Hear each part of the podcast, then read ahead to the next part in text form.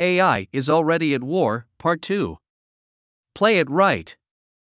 Beijing, of course, has no intention of ceding technological dominance to Washington.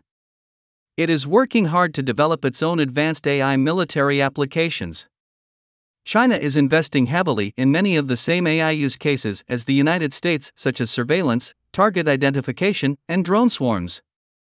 The difference is that it may not be bound by the same ethical constraints as the United States and its allies, particularly when it comes to using fully autonomous weapons systems. In the race for technological supremacy, China has some obvious advantages. Unlike Washington, Beijing can dictate its country's economic priorities and allocate whatever resources it deems necessary to meet AI targets. China's national security policy encourages Chinese hackers, officials, and employees to steal Western intellectual property, and Beijing is unabashed in trying to recruit leading Western technologists to work with Chinese institutions. Because China has a policy of civil military fusion, which eliminates barriers between its civilian and military sectors, the People's Liberation Army can draw on the work of Chinese experts and companies whenever it likes. And by 2025, China will churn out nearly twice as many PhD candidates in science, technology, engineering, and mathematics as the United States does, flooding China's economy with talented computer scientists in particular.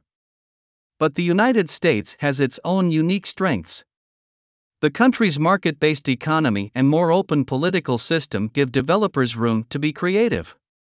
It has unrivaled innovation ecosystems in Silicon Valley, the Austin metropolitan area, the Massachusetts Route 128 corridor, and elsewhere. The United States also has a vibrant venture capital and private equity ecosystem that draws incomparable domestic and international investment. It is home to many of the world's leading universities, allowing it to attract and retain some of the world's best tech talent. Indeed, half the startups in Silicon Valley have at least one founder who is an immigrant. Even among those who lament China's rapid AI progress, few, if any, would trade the United States' hand for China's. But almost all of them would agree the United States needs to play its hand better to win. To do so, the Defense Department and the intelligence community will have to invest more in accelerating AI adoption. They can start by building common digital infrastructure systems that share the same standards to ensure interoperability.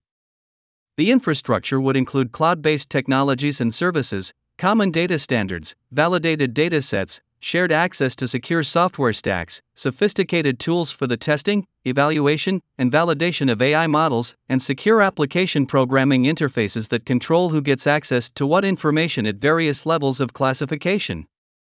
The goal would be to give developers the data, algorithms, tools, and compute power or high speed computing power they need to create, test, validate, and use new AI tools. Those tools will only be as good as the people who operate them, of course, and right now, the Defense Department does not have a digitally adept workforce. Few people on staff understand enough about AI to properly govern its use, to test and evaluate AI tools to ensure they meet the Pentagon's responsible AI standards, or to assess which AI models best meet the needs of the military or the Defense Department, one of the world's largest enterprises. To attract more AI talent and to make better use of the tech workforce it already has, the Defense Department will need to improve how it recruits and manages digitally skilled employees. The Pentagon can start by following the advice of the National Security Commission on AI and establish a digital corps, modeled on the Army Medical Corps, to organize, train, and equip technologists. In addition, all the existing military service academies should start teaching the basics of AI, and the Pentagon should also establish a U.S. Digital Service Academy that would educate and train aspiring civilian technologists, offering them a free college education in exchange for a commitment to serve in government for at least five years after graduating. Finally, the Defense Department should create a digital reserve corps in which tech workers from across the United States could volunteer, part time, to serve their country. The Pentagon, however, will never be able to attract as many AI experts as the private sector. The defense establishment must therefore improve how it leverages outside talent. For starters, the Defense Department should deepen its conversations with technology companies and the computer science departments of leading universities. It should also reduce some of the outdated barriers to tech firms doing business with the government. To do so, defense officials must rethink how they buy software based products and services, including AI. Instead of taking years to develop a fixed set of highly specific requirements, as the department does when procuring military hardware, it should quickly identify the specific problems it is trying to solve and the common standards that any proposed solutions must meet, and then allow companies to offer solutions in a competitive bidding process. It should also make sure that the people who will actually use the specific AI tools are able to provide feedback as models are being developed and tested. In fact, the Pentagon should create a dedicated career path for acquisition professionals who want to specialize in AI and other commercially driven technologies. Most of the Defense Department's current acquisition corps have been trained to buy complex weapons systems, such as submarines, missiles, and jets, which requires paying meticulous attention to whether contractors meet rigid specifications, cost requirements, and scheduled milestones. As a result, most of these professionals are, understandably, highly risk averse. They are neither trained nor incentivized to buy rapidly developing commercial technologies or to disrupt an existing multi year acquisition program to integrate a more effective new technology. The Pentagon should therefore create a new cohort of acquisition experts who are specifically trained to buy these kinds of systems.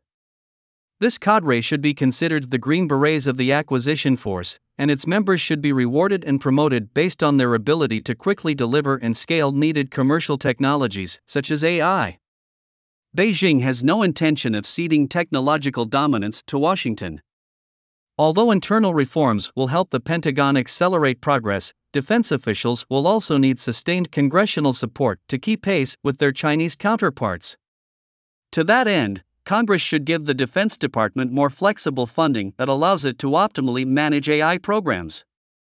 Most of the Pentagon's appropriations are fixed. When Congress funds a program, the department cannot simply redirect the money to something else. But AI is evolving so fast, and in so many different directions, that defense officials need more reprogramming authorities and more flexible funding so they can quickly move money out of underperforming projects and reinvest it in more promising ones, giving Congress appropriate notice. This approach is critical to enabling the Pentagon to adopt AI with more agility and speed. Congress should simultaneously provide the Chief Digital and Artificial Intelligence Office with bridge funding to help promising AI pilot projects cross the so called Valley of Death, the difficult period between when a project demonstrates success and when the department is ready to make it a full scale program of record. The U.S. military simply cannot afford to delay the adoption of a critical AI tool that emerges in 2023 until the 2025 budget or later. The United States will also need to continue attracting the best tech talent in the world, including by reforming elements of the U.S. immigration system. Science and technology students and workers may want to come to and stay in the United States, but Byzantine immigration rules make it impossible for many of them to do so. Educational visas, for instance, do not let foreign students stay in the United States for more than three years after graduation. The resulting dynamic is perverse. U.S. institutions train many of the world's best tech experts, only to send them away. Many of them are Chinese and return to China. In addition, congressionally imposed caps on H 1B visas, the visa the United States most commonly offers to skilled workers, mean that the country can bring in only a small percentage of people who apply. For example, from the 758,994 eligible electronic registrations received during the 2023 H 1B lottery, only 110,791 people were selected, or less than 15%. In short, the United States is keeping out much needed foreign talent that would willingly and meaningfully contribute to the country's ability to compete in AI and other critical technologies.